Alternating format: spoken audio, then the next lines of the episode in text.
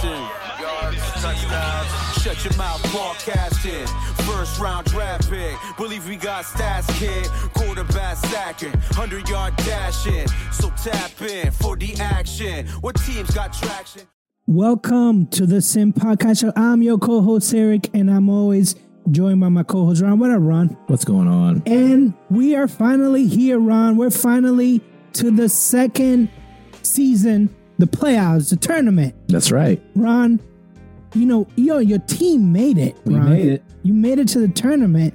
We made it, man. And I watched every game, hoping that it would fall in our favor because it wasn't automatic, even with a win, which I, you know, that was a closer game than it should have been, you know, when we played Baltimore. But I'm glad it was over easy uh, or early on Sunday. Um, you know, when uh, who was it that lost Sunday that we needed to lose? Um, I think, t- Jacksonville? yeah, Titans won.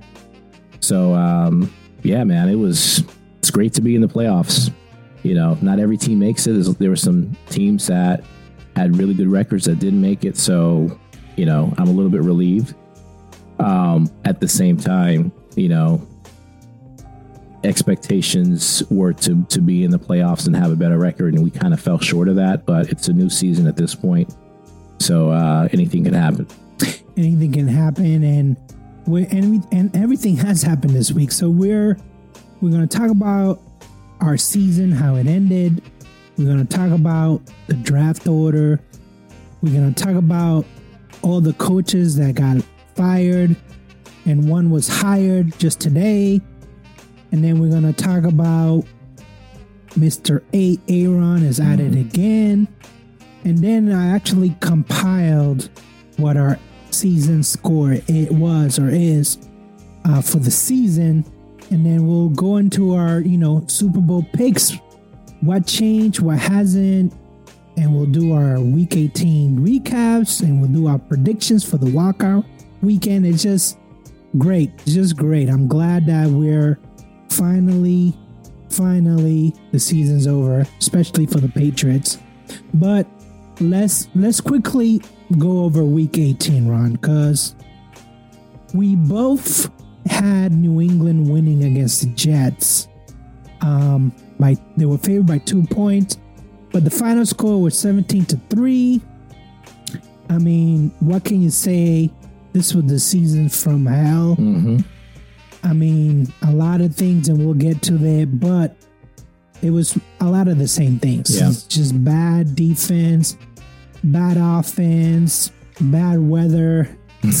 Which they should have been ready for bad weather, but you know, it is what it is. I mean, Mm-hmm. I don't want to, I don't want to, uh, you know, linger too much on it, but we both went. This is they're not going to score thirty points. So if you took the under, you're definitely, you know, winner there. The other game was Pittsburgh at Baltimore. Pittsburgh was favored at three and a half. We actually got this right. Final score was seventeen to ten. Pittsburgh winning. Um, I know Baltimore sat a lot of the players, Mhm. but this was a must win for the Steelers, right? Yeah, it was a must win. And I thought with all the players they sat, we finished a little bit more comfortably. I, I went 23 16 as my final score. Um, you know, what was it? 7 7 at halftime.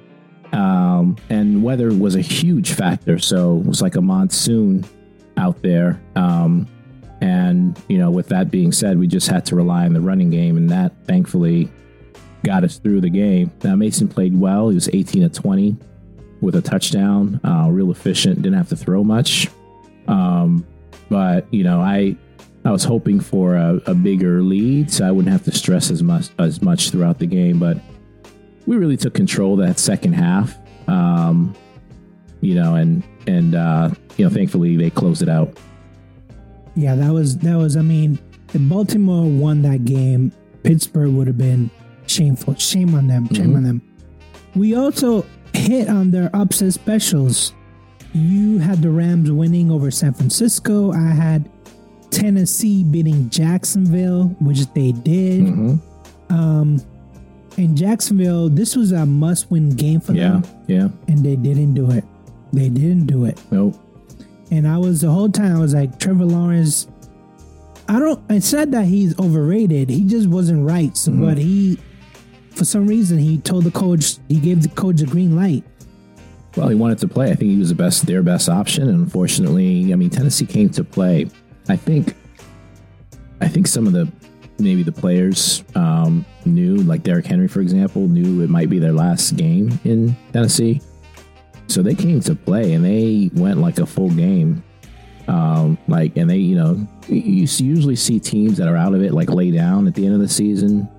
That wasn't what Vrabel did. So I'm glad he didn't. And he played you know, a, a full game, you know, or coached a full game. And, and luckily for the Steelers, thankfully for the Steelers, you know, that got us in. So, Yeah, you need it. You need a Tennessee, and I, I didn't have any data to back Tennessee in this game. I just, I've been watching so many games of Jacksonville, and they just didn't have it.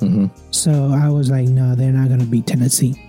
Um, Ron, let's go over our team's final season, final report, at least, uh, you know, from our perspective.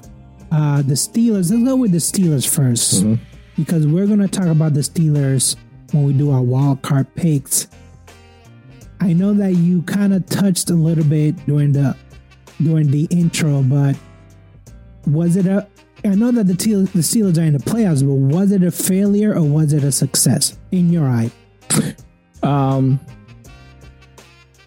good question. I, I probably see it as um, incomplete right now. I think, you know, for me, the team was always going to make playoffs, and success means winning a playoff game, especially for Tomlin. I think if he loses a playoff game uh, or doesn't win a playoff game, I think he should be on the hot seat. I've been saying that all year. So I think this was just the first step. It didn't go, like I said, the way I ex- um, had expected. Uh, I think I had them winning. I'm going to go pull that right now. I think 12 games. Yeah, I fi- had them finishing 12 and 5. They ended up with 10 wins. But if you look back at like the Colts game, the Patriots game, um, The Arizona game. Arizona game. Those are three wins, and you know I didn't have them winning all three, or maybe I did. Uh, but I mean, those were winnable games that could have got them to 13 wins right there. But Trubisky failed us. I think going with Trubisky as our number two that that screwed us over a little bit, and that had us, you know, fighting all the way to the end to to get into the playoffs. But you know, what is it a success? We're in the playoffs. That's all that matters. Now we got to win a playoff game. That's the first step. And we, if we can do that, then okay, then we're heading in the right direction. Let's build upon that and let's see how far we can go. Yeah, I mean, they won 10 games. I had them winning 11 games. I had them winning the division, and then I, halfway through the season, I knew that Baltimore had it on lockdown. Mm-hmm. But, you know, like you said, is Tomlin going to be in the hot seat if he doesn't win? I don't know. I don't know because he got them to the playoffs. And I know maybe for the Steelers fan, that's not enough, but think about all the other teams that did not make it, or think about all the other teams that, you know, example, the Patriots that basically had to make a coaching change mm-hmm. One year too early. So, you know, I, I it's, it's not a total success, but at least you made it to the tournament. You made it to the playoffs. So that's a step in the right direction. I don't I don't think I don't think I've ever seen a team fire a head coach because they made it to the playoffs. Oh, that's happened before. It's happened a few times. Um, who was the black quarter or black coach, head coach that that happened to? Um, I know it happened to the Bears coach. Um, Lovie Smith. yeah, Lovie Smith, right? I think he was in the playoffs the year before they got rid of him. Happened to another coach. It, um, I forgot what the the Chargers coach. I think he had a losing season, right when he got fired, the black coach. But it's happened often. Yeah, but it's very rare, especially someone like Tomlin, who's technically a Hall of Fame. I mean, he can choose to retire now. He revoted into Hall of Fame because yeah, but 17 what 17 years in a row he's not had a losing season so i mean but that's not that's not the goal, right? The goal is not to have you know not to have a, a, a losing season. The goal is to get to a Super Bowl. And if you like you've said repeatedly, if you haven't won a playoff game in seven years, you're falling short. So take the winning record throw that on the you know table. You haven't won a playoff game in seven years. Here's your opportunity, right? You don't go eight years and not win a playoff game. That's just not the standard for the Steelers. It's not accepted in Pittsburgh. I don't think it'll be accepted in places like Dallas either, right? Cowboys, Jerry Jones fire coaches left and right because his standard is Super Bowl or bust as well. So I just think those teams have, and even the Patriots, they have different standards, and you can't be going backwards. Um, so the pressure this will is always the be thing on. is with the Steelers fans, they're all up in the Steelers business. With Jerry Jones and other owners, they actually come out and publicly and say, if you don't do this, your job is in jeopardy. Yeah, the Rooney's don't do that. They don't no. do that. So I, I. I'm, and they're so I- very loyal too. So and they're very loyal Mm-hmm. and it's i just you know i don't i don't see that unless you know there's some clubs that just do everything in secrecy they don't, nothing leaks out and i think the steelers fall under that category i just to me 17 seasons is very impressive maybe not enough for the steelers fans but he's definitely a playoff coach um let's let's look at the past because this was I had them winning nine games. They won four. I had him with 8 Mhm. They I we both said that they weren't going to make the playoffs, which they didn't. Mhm. However, I wasn't expecting to go downhill so so fast, so so bad. Um, and now they have a new head coach. Now they have a change. But if you look back at the whole season, it was definitely the offense. And they got a new, you know, a new coordinator. Yes, some he came up with some good plays, but they weren't executed. So, you know, here we are. They're like number three pick. Hopefully, they get a QB. You know, they got rid of the 24 year coach Mhm. which we all know he's first ballot Hall of Famer anyway, so it doesn't matter. I just wanted, you know, this this was gonna be his last hurrah anyways, but I wanted him to go out saying that at least he had a winning season, but that didn't happen. Yeah, I just think back to like the beginning of the season when we were doing our picks for the year and what we said about each of our teams. One of the questions were on there, like if if our season went to shit, like who does the blame fall on? And I think we all, for the most part, said Bill, right? Because it was it's it's been he's he's been the one orchestrating everything that's been going on from who he hires um, as his coaches, his roster, um, Players. players, all that stuff. Yeah. So you know that's you know four wins when we you know i thought eight you know should be an easy pretty decent target for them um that to me is a very very disappointing season um despite them bringing in an offensive coordinator despite them trying to make some a few changes you know now the question is how good is that roster maybe that's just not a good roster to begin with. I don't know. Um but and that's that's you know when we talk about the coaches that's one of my concern is like do does mayo now have to turn the roster over completely? Like you know i'm sure he's gonna have some players that he likes but mhm. you know it's it's a lot of a lot of changes are coming is basically what i'm saying and it's for the good. And it, it is for the good. Yeah. Um, the other thing that we want to talk about real quick is draft order. So right now, Carolina is number one, but that's going to the Bears. Uh, Washington is number two. New England is number three. So, in your estimation, who is going to be picked one? So I can tell you who I think the quarterback will be. That will be the first quarterback chosen. It's Caleb, Caleb Williams. I don't think it's really going to be close. The question is by whom. Um, the Bears got the first pick. Now we'll we'll get to coaches, but they're bringing back Eberflus, which I know you had him on your list. A people- a lot of people probably did uh, for being fired, but they're bringing him back. They fired the coordinator. They, did they keep the GM? I think I can't remember if they kept their GM or not. Um, but I think bringing back the coach to me tells me that you're sticking with that with Fields. With Fields. Now, nothing's been decided. Um, nothing's been said. Um, I saw that Fields was saying his last goodbye. yeah, I. I don't think he knows, and I don't think they've released it publicly, and nor should they at this point, right? Um, they shouldn't be backed into any decisions. The draft isn't for another two months or so, um, so they can they can take all their time to make a final decision. Um, but I think it's leaning towards him staying. I just don't. I think the Bears they have a lot of holes, and it's not just about quarterback play. Um, so it'll be interesting to see what happens. But I can see them trading that pick to you know Washington, New England, um, whoever wants to move up. Atlanta, I think they're eighth, if I'm not mistaken. They might want to move up and, and get a quarterback. So um, I think for the Patriots, they're in a good spot at number three. They just have to really understand like who's ahead of him and make a decision on like are those guys going to try to move up and take the quarterback, or are there other quarterbacks that you like that you're willing to just wait for?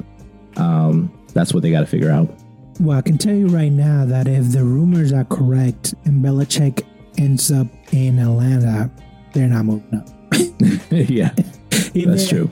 They might even give up the the eighth. Yeah, that's true. I see. Yeah, they, I just don't see it. Um, yeah, I agree with you. I think it's going to be uh, Williams as my number one. It's probably Washington. It might be Drake Maye at number two. I mean, what's the name? Howell. Yeah, Howell is still there, but almost I almost see like is is a rookie really gonna go overtake Howell? I mean, it's a new GM, right? new coach. New coach, new coordinator, most likely. I don't know if the coach is going to keep Bieniemy or what. Um, they're gonna they're gonna start over. They're gonna get they're gonna draft the player they want to leave the team. You're not gonna inherit somebody and say, okay, we put all our trust in you. You've never met him before. Um, yeah, he played well, but I can see both Howell and Bieniemy gone um, after this season. So to me, they're more of a lock for picking a quarterback than the Bears are at this point. I mean, if you think about it, there's eight eight head coach openings. Well, it's seven now because Mayo got the Pats one. So, you know, it's and now you have Belichick available. Maybe even Pete Carroll might be available. We know Vrabel could be available. So, you know, if Washington gets one of these head coaches, who knows? Like you say, who knows? Uh, the Pats got a number three. They need a QB, but they need weapons. They I need mean, receivers. They, need, offensive everything. line. They need They need a basically. young running back unless they bring back Stevenson. They need a lot. The defense is good, but you probably got some older players too that you probably want to build some depth behind them. So there's a lot there to to fill, but you can't get anywhere to your point without a quarterback. Um, well, you can get to to a certain extent. You can get to the playoffs without a, a great, you know, franchise quarterback. Look at the Steelers; They're, we're doing it right, but um, eventually you're gonna have to figure that out. And I don't know if they attack it this year and go all in. You know, with them being with you know such a, a good draft pick, or if they build a, around the quarterback position now. Marvin Harrison, I, I listen. The Patriots have not had a good receiver in forever. I'm not. If I'm the Patriots, I'm walking out of there with Harveston on my team, um, Harrison on my team. There's no way I'm letting him get by me. Um, I that's how I would attack it if I'm the GM. If I don't get Caleb Williams and I don't want to Trade, up. up Yeah. and give up too much. Sit there, take Harrison, um, and then get some offensive linemen. You know, fix the rest of your team, and then you can dress address the quarterback position in the offseason. Maybe there's a veteran out there that you can sign and bring in and can lead you for a year or two until you can find the quarterback for your future. Well, the chatter, the chatter is that uh, Jim Daniels. Um, I just don't know if he's worth the number three pick. Hmm. Um, but I think they the next pick that they have is thirtieth or not thirtieth. I'm sorry, second round thirtieth, and he's probably not going to be there by the time that they draft. I just I mean, I just don't know with Mayo. Like, is he leaning more towards the defense, or is he leaning more towards rebuilding this offense? Because we don't know if Bill O'Brien is going to be there. Yeah, that's the other thing. You know, that's you know we don't know, Mm-hmm. and then we don't know who the GM is going to be because they haven't had a GM in 20, 20 22 years. Yeah. So yeah, I, I, I, I just, yeah, I want to see what happens. I want to see what happens. It's just too early to Mhm. tell.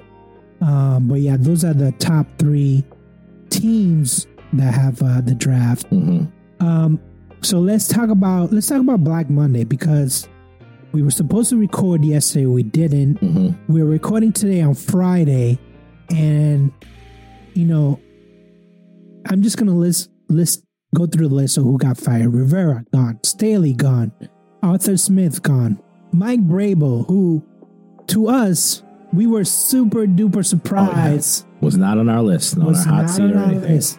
Pete Carroll, Not on our list. not on our list. Belichick, we both had him on the hot seat. Mhm. Uh, Frank Reich got fired midway through the season. McDaniel, same things. Mhm. We, we went to the season. So now, you know, we're not shocked by the people on the list except for one, Mike Vrabel. So we were like trying to figure out, like what happened there. Like, so what do you think happened with Mike Vrabel? Like, honestly, because he got coach of the year two years, I think.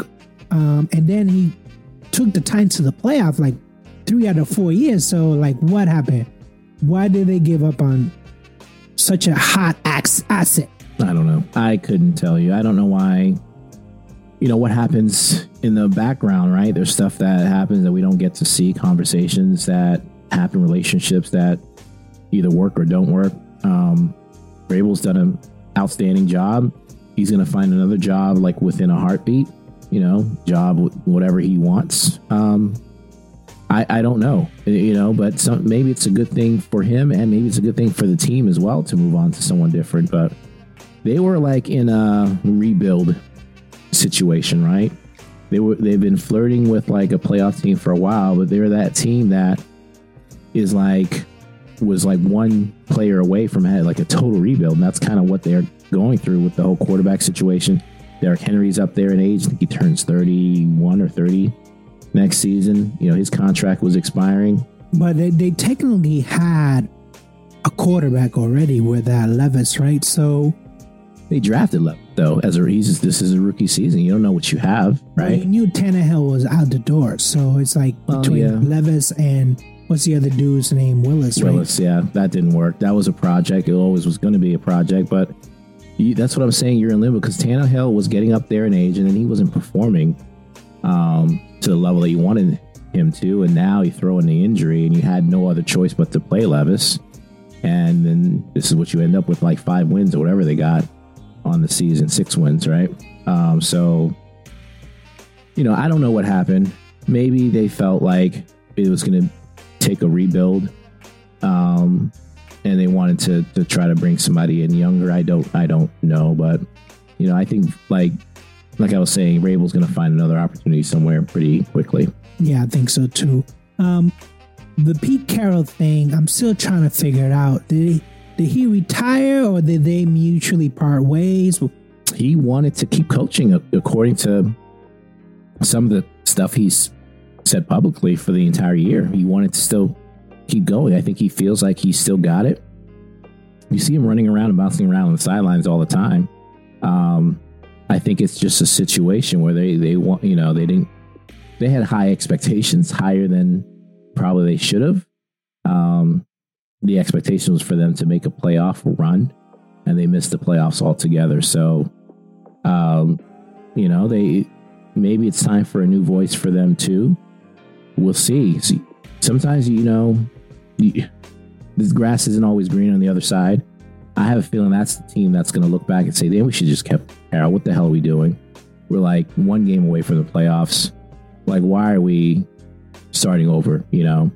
Um, but there's there was a report out there saying they want to keep him on as an advisor. I don't know if any of that is true. He has probably said he wants to keep coaching, so it doesn't make sense uh, at all.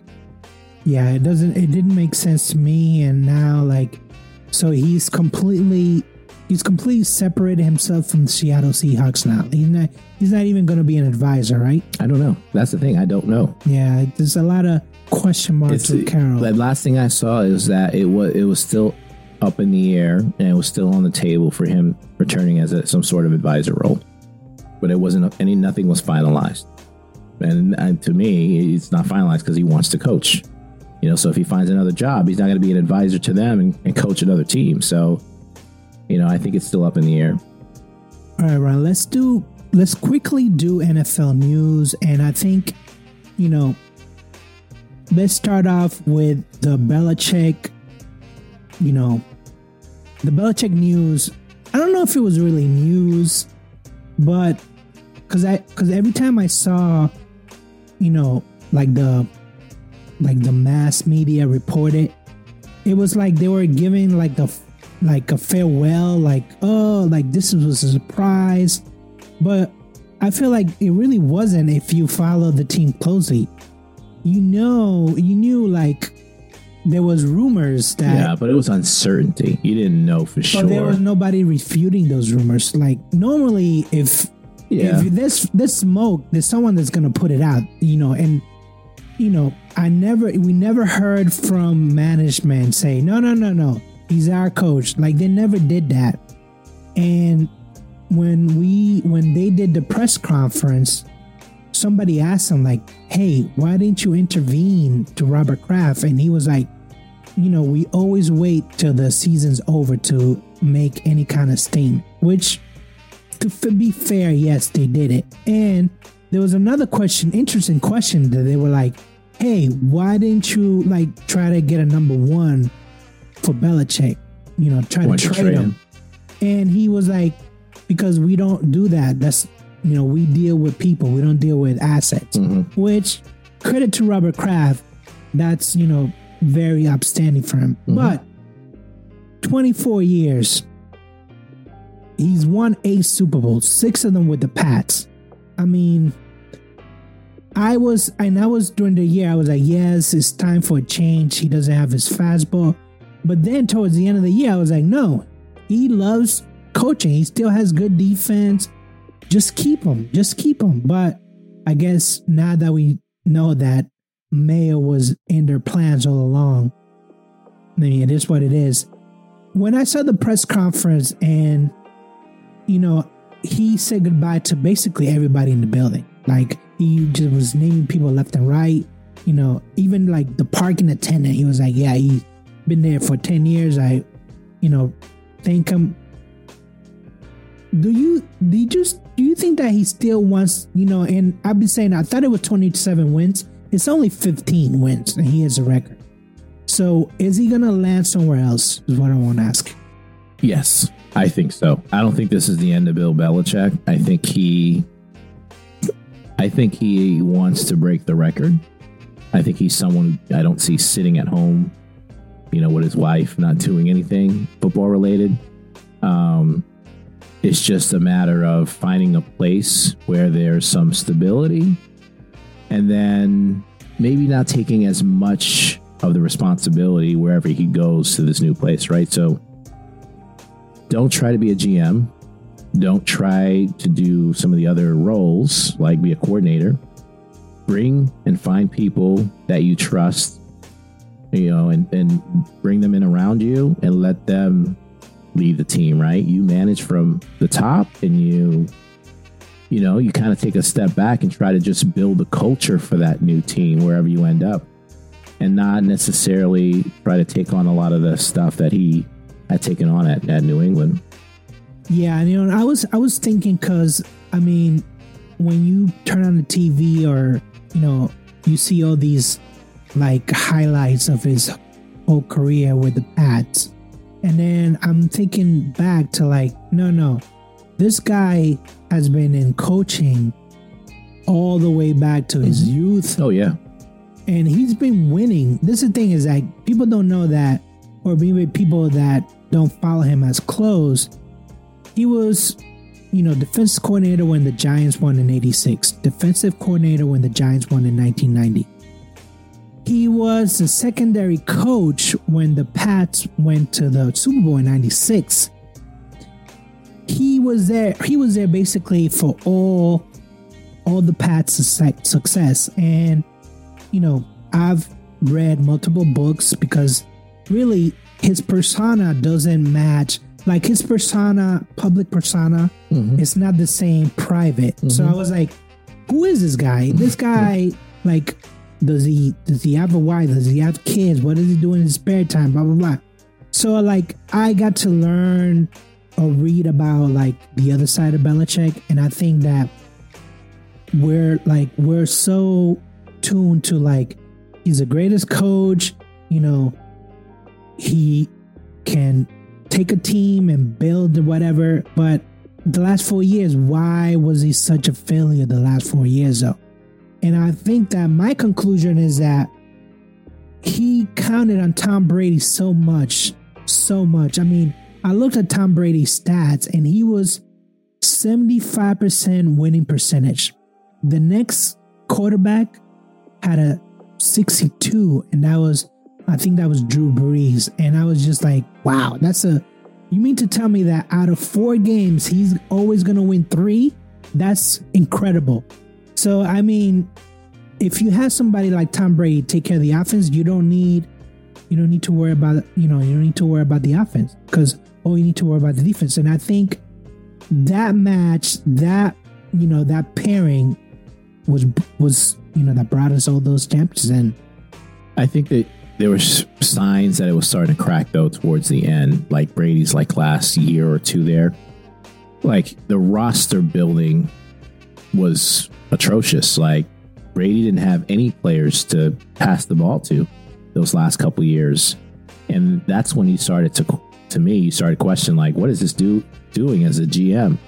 You know, you have the best quarterback in history, right? You just have to give him a couple weapons um, couple players and he can succeed. But it felt I felt like those last couple years he wasn't a Brady didn't have that at all. It was just it was 100 percent of the weight was just on him to make plays out of nothing, and that wasn't going to you know succeed. So Brady did the right thing in moving on.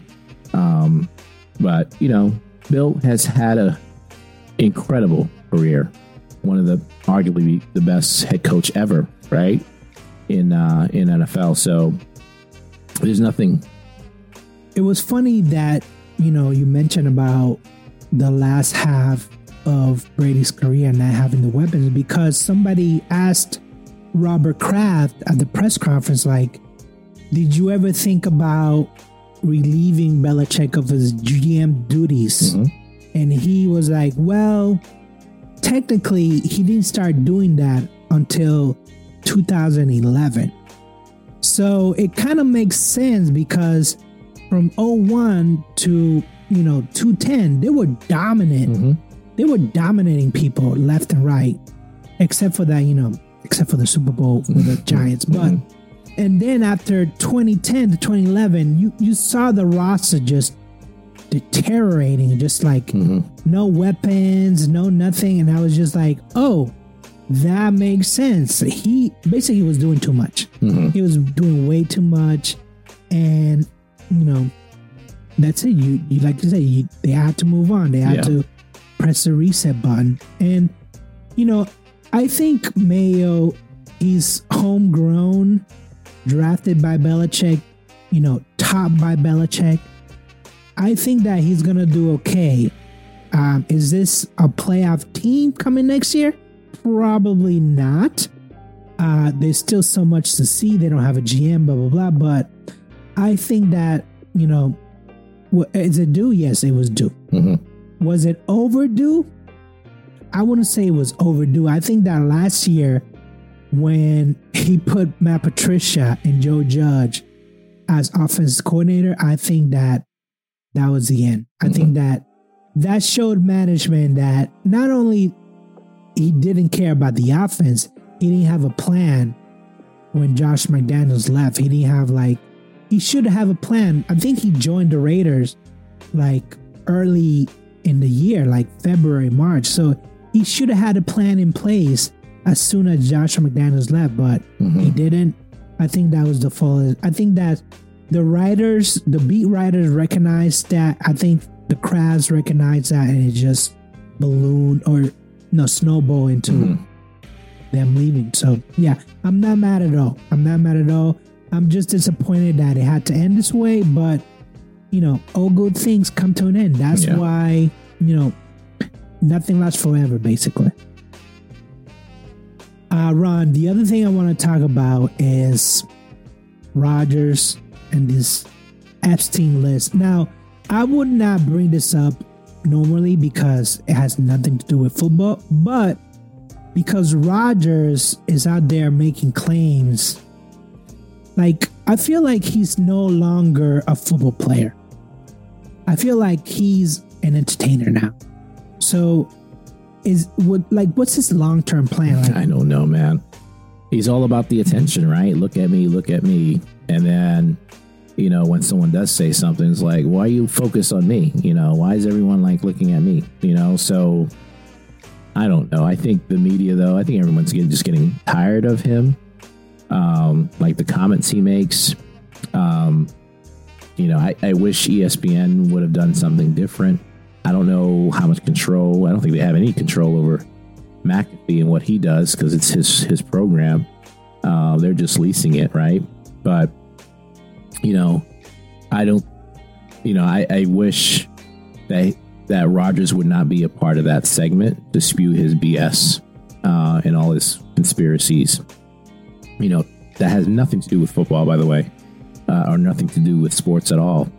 Um, but it is what it is. Like you were saying earlier, people flock to it. He still gets high ratings for being on that show. Um, it is what it is. the thing is, is like I know, you know, this conspiracy people, right, all over the place. Politics, you know, there's the vaccine thing, there's aliens. Like, fine, if you if that's your spare time is, you know, proving this com- conspiracy is right, that's one thing. But yeah, I, I, don't know. I, I don't know. And he's not the first player to like good player too to like be way out out there in terms of like their beliefs and stuff. We see this all the time, not just in football. Just thinking about like Curt Schilling, Curt Schilling, for example. Like how much of an embarrassment is has he been? And I'm afraid, you know, to say, you know, that I'm a Red Sox fan sometimes when I see him, his name out there, it's just like he's not a guy that you can root for at all with the garbage that comes out of his mouth. But you know, that's that's what happens. You know, you put a lot of faith into these players, and then they leave, and you, you hear them speak more than they would normally speak, and uh, you find out who they truly are.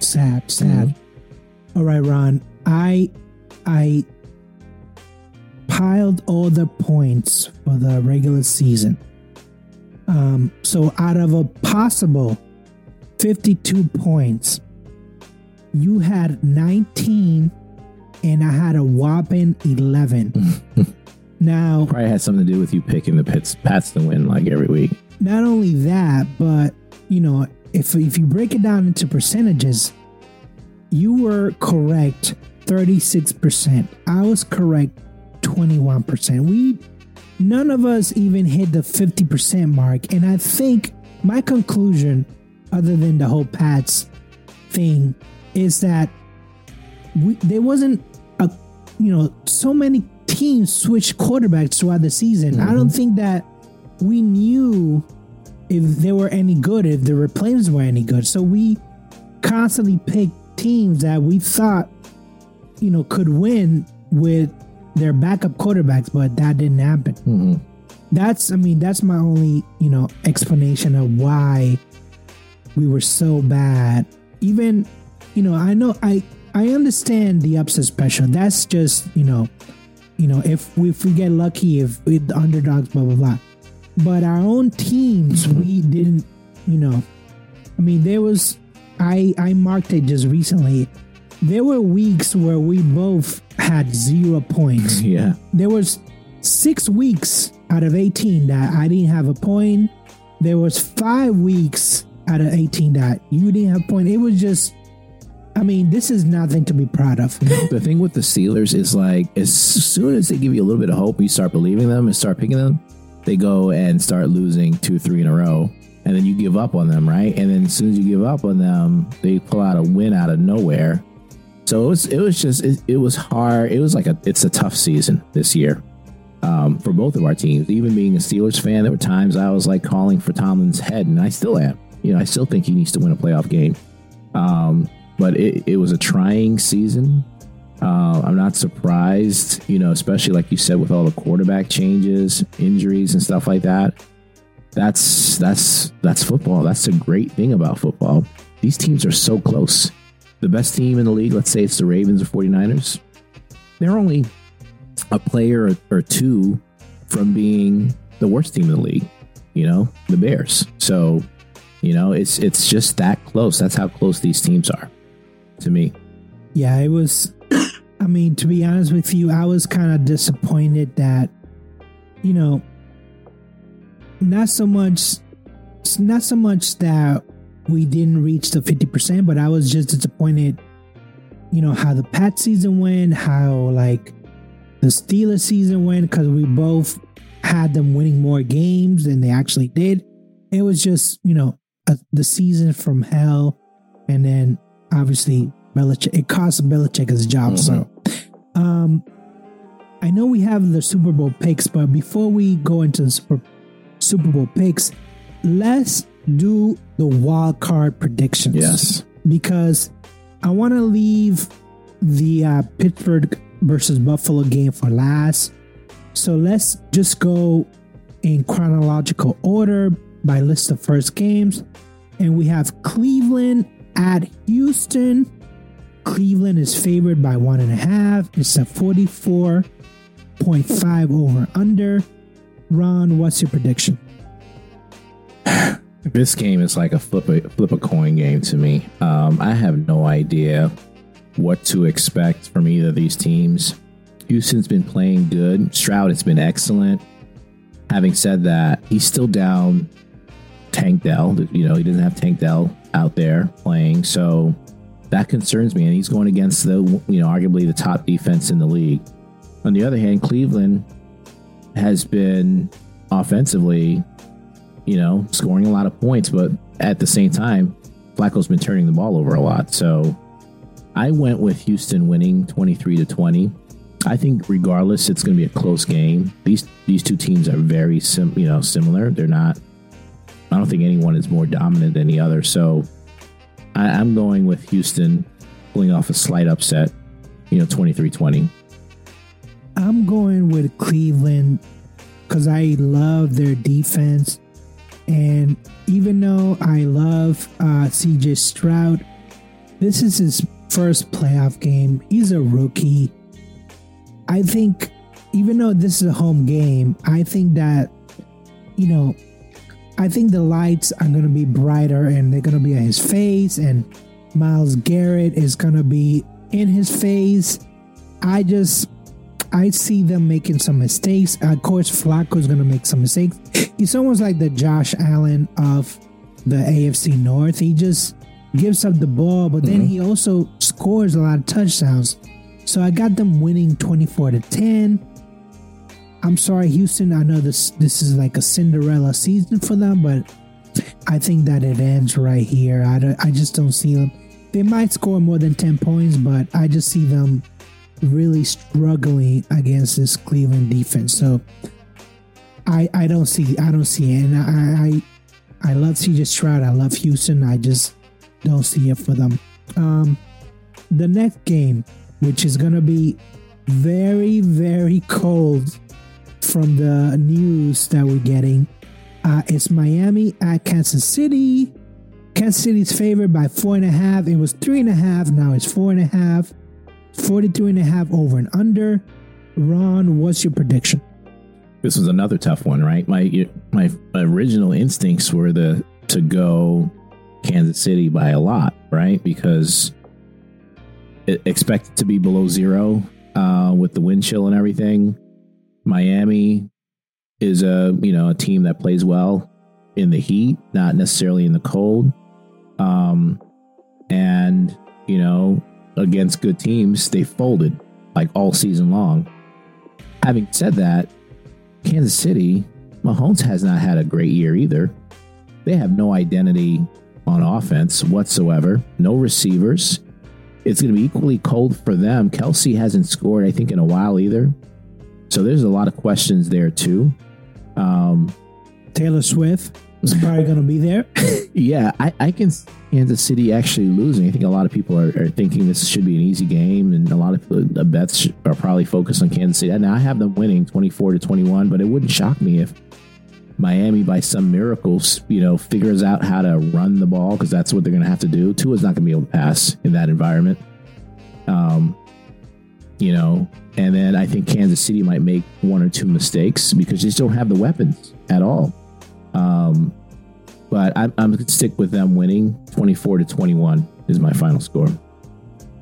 I, I don't think that it's going to be as close. I have Kansas City winning 24 to 17, but you know, 43 and a half with that weather, you probably want to go under.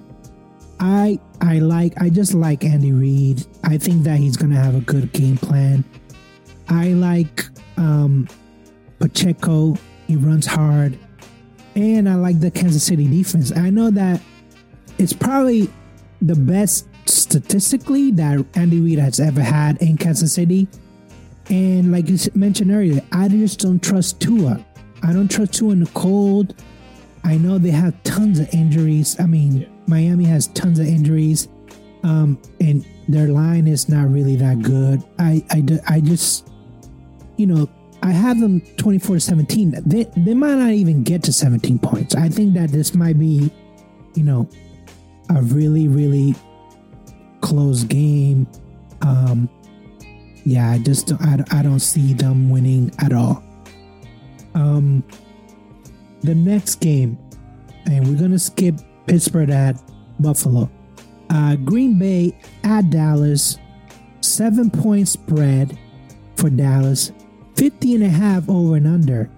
Ron, what's your prediction? Yeah, I went under. I think Dallas is going to win 27-20. Um, so I'm, you know, I'm right at that seven point. Uh, listen, Green Bay has had a decent year. They're in the playoffs. Um, I think the quarterback has been up and down, but mostly good. Um, I think Dallas is going to be too much in Dallas, especially for for Green Bay to overcome. Um, Dak has been playing well.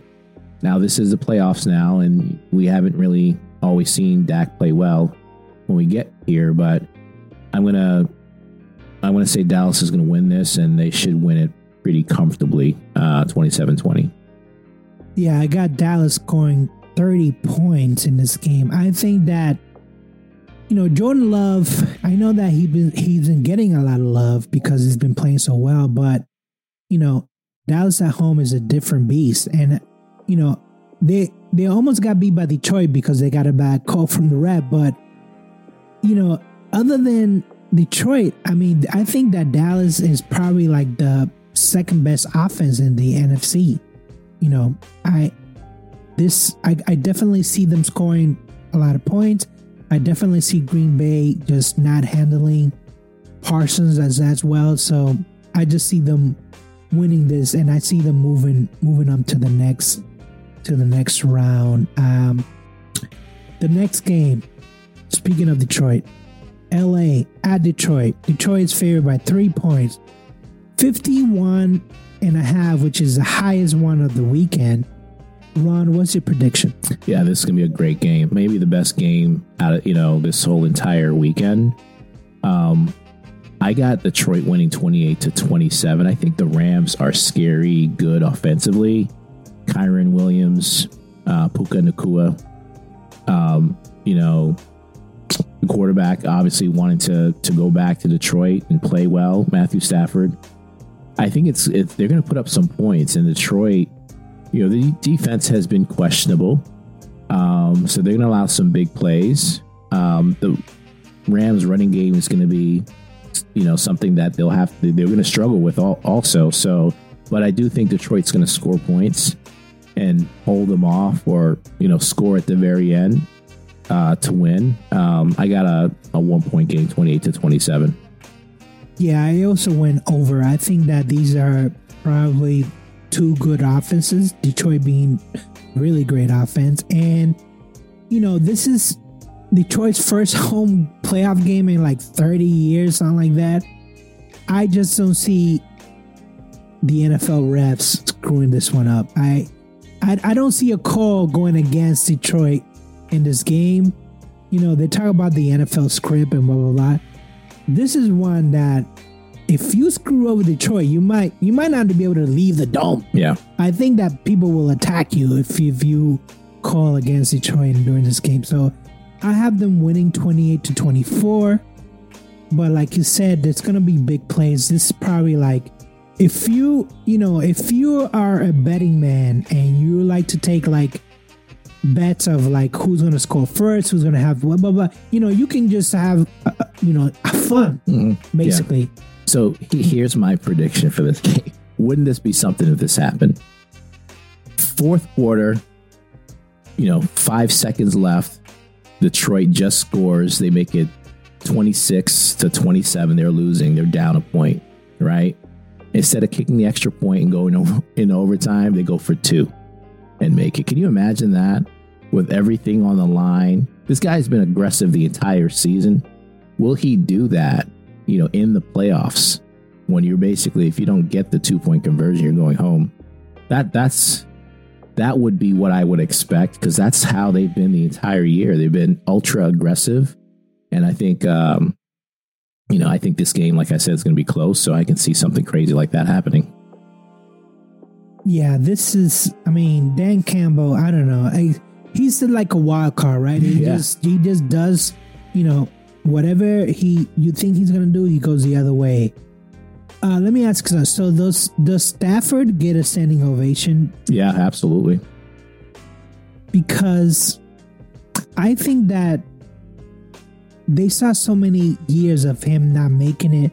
Yes, he played hard, but now he's you know the enemy. Like, you know, I know that when Tom Brady went back to New England, they gave him a standing ovation before the game, and then once the game started, the boos just started raining down on him because he was wearing someone else's jersey. So I think that this is going to be the same thing. Yeah, absolutely. Once the game starts, forget it. Yeah, But forget it. Beginning of the game when they doing introductions, yeah, they'll- Yeah. I'm sure they'll cheer for him. Uh, this is this is going to be a Monday night game. Why? I have no idea.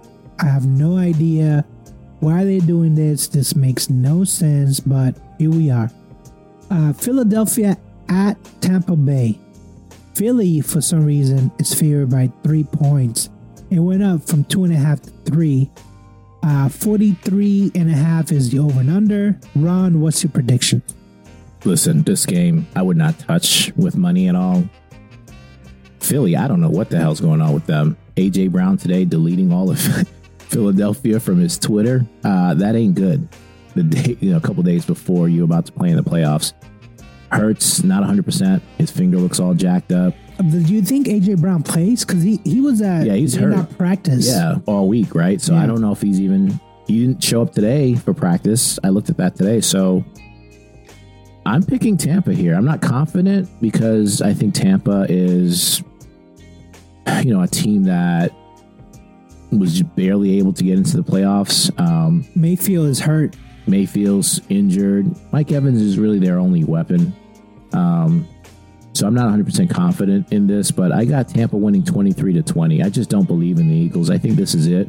And I do believe the rumors, believe it or not, that if uh, Eagles get embarrassed or something and they lose this, even though they were in the Super Bowl, Sirianni's out. I, I do believe that. I think the culture, there's something broken there. Uh, either he's out or, or like that whole crew, that whole staff that's there is gone. Yeah, I mean, I have Tampa, Bay winning 20 to 17, but I don't even think I don't know how Tampa Bay gets to 20 points. I cuz I'm trying to figure out yes, they have Mike Evans, but can Mayfield play? And then as you mentioned Philadelphia, yes, they have Hurts, but he's not 100% either. So it's And like Philly's defense has been playing atrocious all, all those season. all those Georgia players, yes, that's great, but if they're not executing, what's the point then? Yeah. What's the point of, you know, drafting them and having them, in your defense if they're not performing. So I don't know. This is, you know, I picked Tampa, but Philly can pull it out too. I just, I don't know. It's, mm-hmm. Out of all the games, this is the one that I'm not Yeah. 100% Yeah. on it because the both both quarterbacks are not, you know, 100%. percent Mhm. Um, so let's get to the final game. Pittsburgh at Buffalo. It's gonna be windy. It's gonna be snowing. Mhm. Buffalo favored by nine and a half, which is obviously the highest of the group. Mhm. 33 and a half over and under. Ron, what's your prediction? Yeah, so let me talk about the weather first. Extremely windy, like you said. Um, snow on the ground is what they're expecting.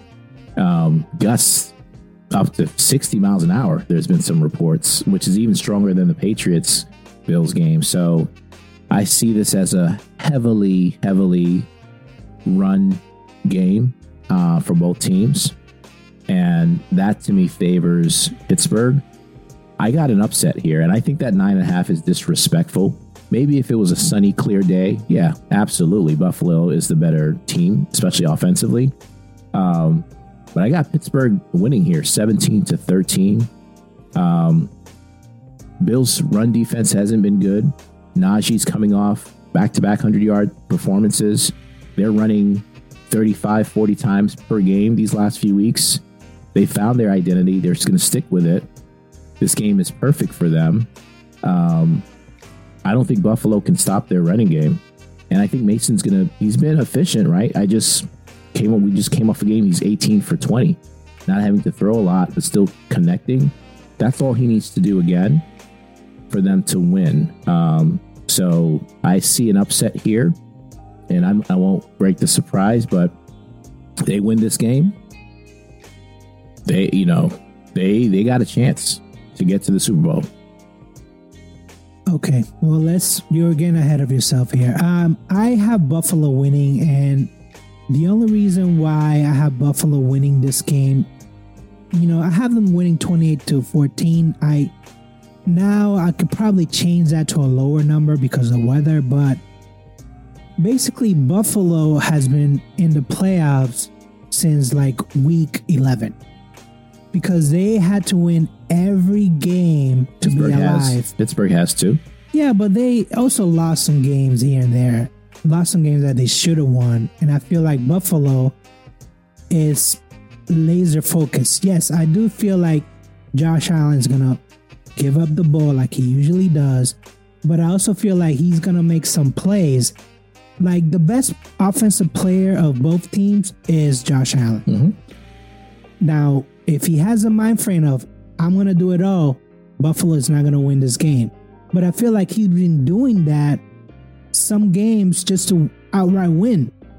But I just don't feel like if I look at the rosters as far as offense, I trust Josh Allen more than I trust Mason. Mhm. And that's just, you know, that's what it came down to. I think that Buffalo throws a ki- uh, kitchen sink at Pittsburgh Mhm. because Mike McDermott doesn't want to lose this game Yeah, basically, if he loses his game, like we mentioned earlier, he might be out. hmm If Tomlin loses his game, I don't think he's going to be out. But if he goes back to Pittsburgh, there's going to be a lot of disappointing people. Oh yeah, a lot of disappointment. absolutely.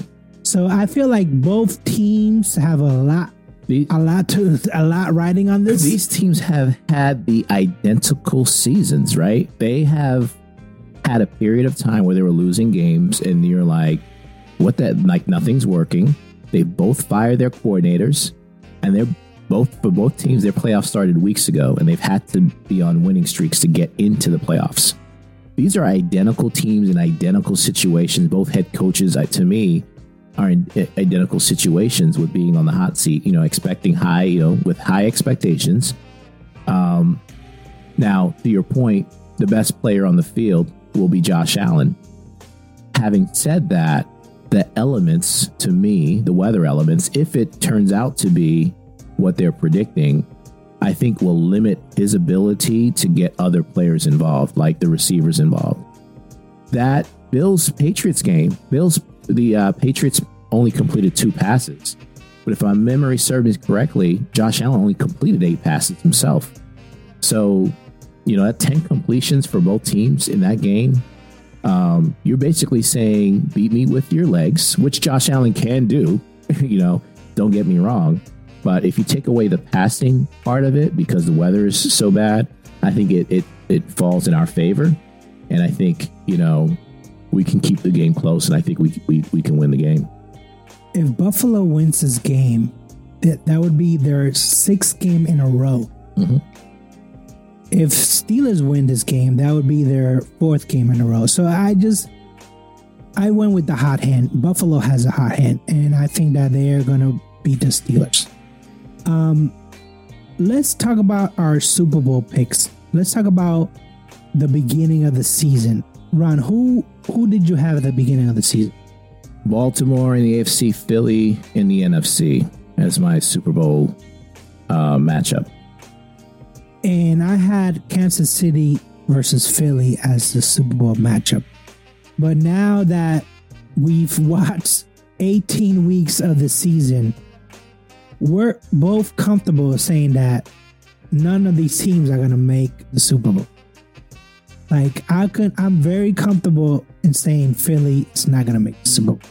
I still think Balt for me, Baltimore can get there. It'll be again about football's a game about matchups, so it depends on who they face. Um, so I still think they have the edge over every everyone. I just think things will fall into place for Pittsburgh um, to win in Buffalo, and if we win, that means we travel to Baltimore, and we, for whatever reason, we've had their number. So that's to me is a bad matchup for them and we can steal a win somehow from them and just ruin the season. So, um, So who who is your new uh, pick then for the Super Bowl? so like I said, I got I got the Steelers winning in Buffalo. That means they're beating Baltimore. Um, I got Pittsburgh riding it all the way to the Super Bowl, riding the run game to the Super Bowl. So if they if they beat Baltimore, who would be who would they face in the championship? Because they would have to that Yeah. game would be on the road too. Yep. So they it'd probably be like Kansas City. Who would they play? Kansas City versus uh, Uh, Miami Cleveland. or Cleveland. yeah, or or Texans. Whoever wins that game. Yeah, that and you know, and I told you yesterday that we it's been a long time since a wild card team made it all the way to the Super Bowl.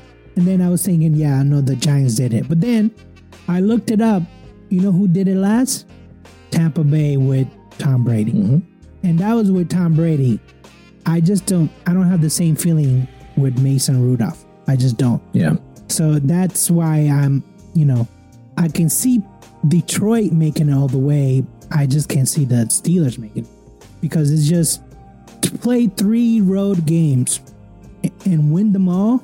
I just I don't see that. Yeah. Now let me say this: if we do lose to Buffalo, I think Ravens are like the remaining matchup. They're gonna they're gonna beat those teams and get to the Super Bowl um, easily, um, and they'll be in the Super Bowl. Um, now for the NFC, I think most people are to pick San Francisco, uh, rightfully so. But I there's something about Detroit, the way they're playing.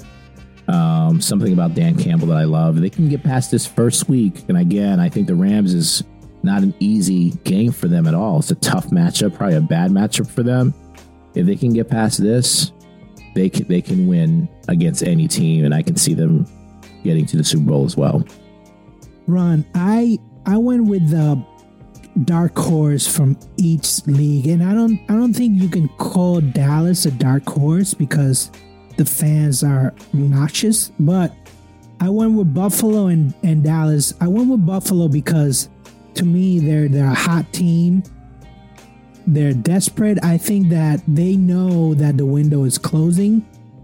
That's why, you know, they changed offensive coordinators. Leslie Frazier didn't come back. So I feel like McDermott knows this. I feel like Josh Allen knows this. Like, I feel like, you know, McDermott is going to get fired. Josh Allen, his contract is going to balloon. I think he's going to be making $50 million next year, something like that, some crazy number. I just have that air of desperation. So I picked them to go against Buffalo now. if like said, the Steelers beat them and somehow they they they don't make it, Baltimore is my other pick Mhm. to make it. And then if Dallas for some reason doesn't fall off, then I like San Francisco because listen, getting one week of rest is huge. Yeah, and they need it too. It's huge. Mhm. It's humongous. So you know for you know you're gonna be playing the divisional games no matter what. So hey, why not pick pick them? So Yeah, and the thing about and I, you know, I don't, I don't know the matchups one hundred percent, but I'm pretty sure if Dallas wins this first week, they go and play San Francisco. Um, San Francisco might knock them right out right then, you know, right away after their first win. So we'll see. Um, they're going to have to get past San Francisco early.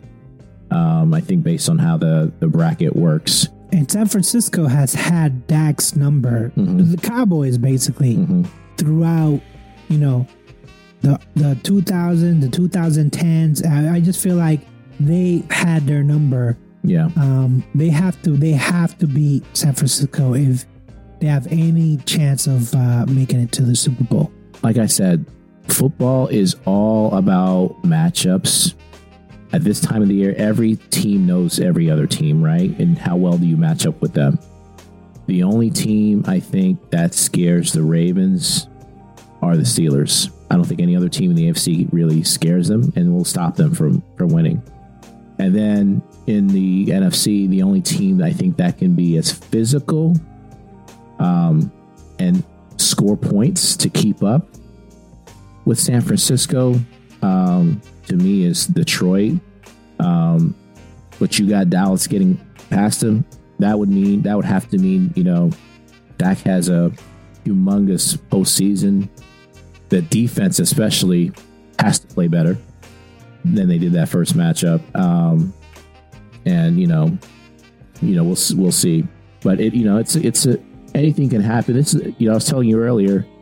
This is a it's gonna be a wild and crazy playoff season. Um, lots of surprises. I think lots of upsets. Um, lots of crazy weather. Um, I think it's going to be an exciting playoff season. Well, the only you know when I'm looking when looking at your prediction, the only upset you have is actually your team, Steelers, and Houston beating Cleveland. So you have two upsets there, and I basically have none. I'm going with the with you know with the favorites. I Well, we got just Tampa too, right? So Tampa's so Oh, Tampa, yeah, I'm the sorry. 3rd Mhm. so three three out of the six games. Mm-hmm. So you're you're definitely saying that hey, if you are favored, you have a target on your hand on your back. yeah. Even like I said, you know, when we went through it, even Kansas City. Don't think Miami's going to just go there and lay an egg, right? Just because they can't play in the cold. You yourself, as Kansas City, has have played poorly all season, right? You don't have a number two. You don't have any weapons at receiver at all, other other than Kelce. So now I know you give Reid a couple weeks to plan you know, he's a whole different person. It's a whole different beast. And Mahomes is the best quarterback on the planet. Having said that, it won't shock me if Miami pulls off a crazy upset somehow. It won't. Because Kansas City has shown me all year that their receivers are terrible. They just have. So that could be the fourth upset. You know, I think there's going to be a lot of upsets all throughout this just based on the matchups. Yeah, if if I look at the uh, the wild card weekend, the two weakest team in my estimation is Green Bay and Miami, only because Miami hasn't been good on the road. They just haven't. They just haven't been good on the road, and Mhm. I feel like Mike Mike McDaniel is still green. I know that he, you know, he's from that 49ers three, but I just him and Matt LaFleur, I just don't feel like well, Matt LaFleur had, you know, Rodgers on his side. I don't know if Love, if you can compare Love to Rodgers. And we just at the beginning of the show, we just talked about how Rodgers is no longer considered a football player now. Mm-hmm. He's, you know, he's transfer, transferred to that lexicon of like conspiracy theory. So I don't know. I know this is you know, I feel like there's a lot of, except for Andy Reid, there's a lot of, I'm sorry, Andy Reid and Mike Tomlin, there's a lot of like, you know, inexperienced head coaches. Maybe Mike McCarthy would fall under the experience, but I, I, I, you know, this is like a, a quarter, like a toss up, you know. I just don't. Those those two teams, I don't feel comfortable Mhm. pulling the upsets. Basically, what I'm saying. Yes, I'm pulling the scores from last year, wild card weekend. So last year, only one upset. And that was the Giants somehow beating the Vikings 31 to 24. Every other game, they were close games. You know, Bills played the Dolphins. The Bills were a two, Dolphins a seven. Bills won 34 to 31. Uh, what else was close? you had Jaguars a four seed at the Chargers a five seed. Jaguars one thirty one to thirty. So only one upset last year, but I think this year is just different. Um, these teams are m- much closer to each other, and the weather I think is going to be a huge impact for some yeah, of these the games. is going to play major. At least for the two games that we we talked about, Mm-hmm. they're going to be, you know, playing. Not so much Tampa and Detroit. Detroit definitely because it's indoors, but But that that Philly game, I mean, when have you ever seen playoff weekend that sort of drama against any team? Like all the noise going into a playoff weekend. Well, I feel like this has to do with the regular season. Like this regular season was not normal, right? Mhm. And I feel like these playoffs are the same. They're not going to be, you know, like last year where you had one upset. I think there's going to be multiple upsets. Mhm. Well, um, so what do you want to tell Ron, the Steelers fans out there? man, screw the media and screw the Vegas odds. Screw the New York governor coming out today and saying, you know, Steelers fans should stay home because of the weather and all this stuff. Let them doubt us. Let us be the underdogs. That's where we shine, anyways, as underdogs. Um, listen, we all know, I think we all know it's been a tough year, but I think true Steelers fans know that we're not a nine point, nine and a half, 10 point underdog to Buffalo uh, at all. So, you know, I'm I'm keeping hope. I'm staying positive. I think not only do we win this game, I think we have a, a really strong chance uh, of making a run. This team is united. Um, this team is engaged. I saw a picture today with all three quarterbacks, like you know, chatting and hugging with each other and stuff like that. There's just a connection that wasn't there like all season. And we, you know, we were talking about Tomlin losing the locker room. That was apparently foolish because these guys have always stayed close. They believe in each other. They're confident. They're backing each other up. That is a recipe for success, and I expect good things. And I'm hoping, you know, I'm hoping for good things for you know, for Tomlin's sake, for Steeler Nation. Um, you know, I so, think so you're back on Tomlin's good side then. You're defending Tomlin. I'm saying he needs to win a playoff game. Period. My my nothing has changed. He needs to win a playoff game, and I think he needs to make better decisions around his coaching staff. Holding on to Matt Canada was a failure, was a bad decision that set us back this season, set us back last season, last two seasons. Holding on to him so long um, has set us back, but now it's time to move on and just like figure out how to get a playoff win and then figure out long term what we do next season. Yeah, definitely.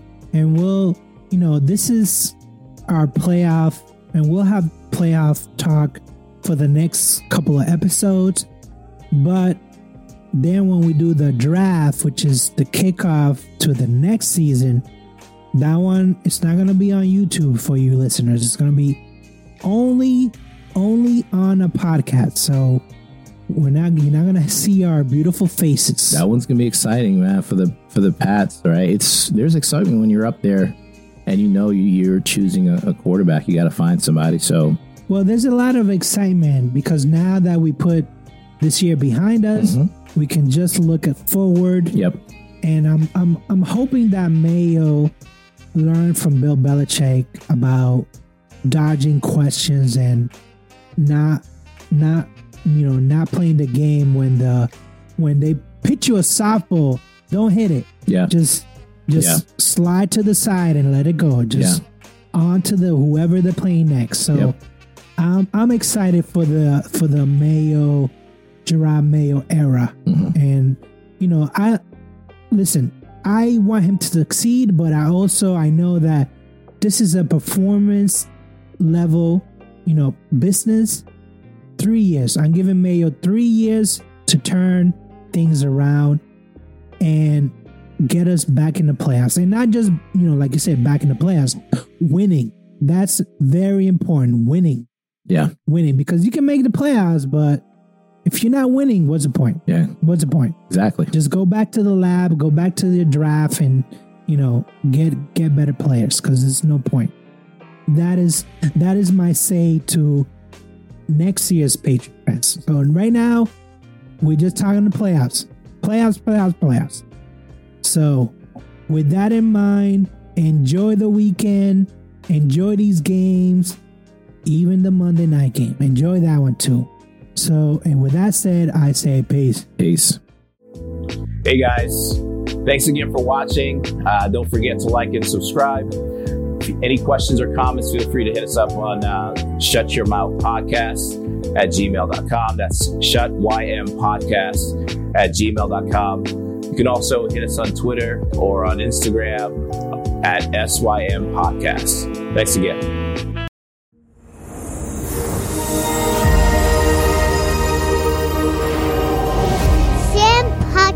show.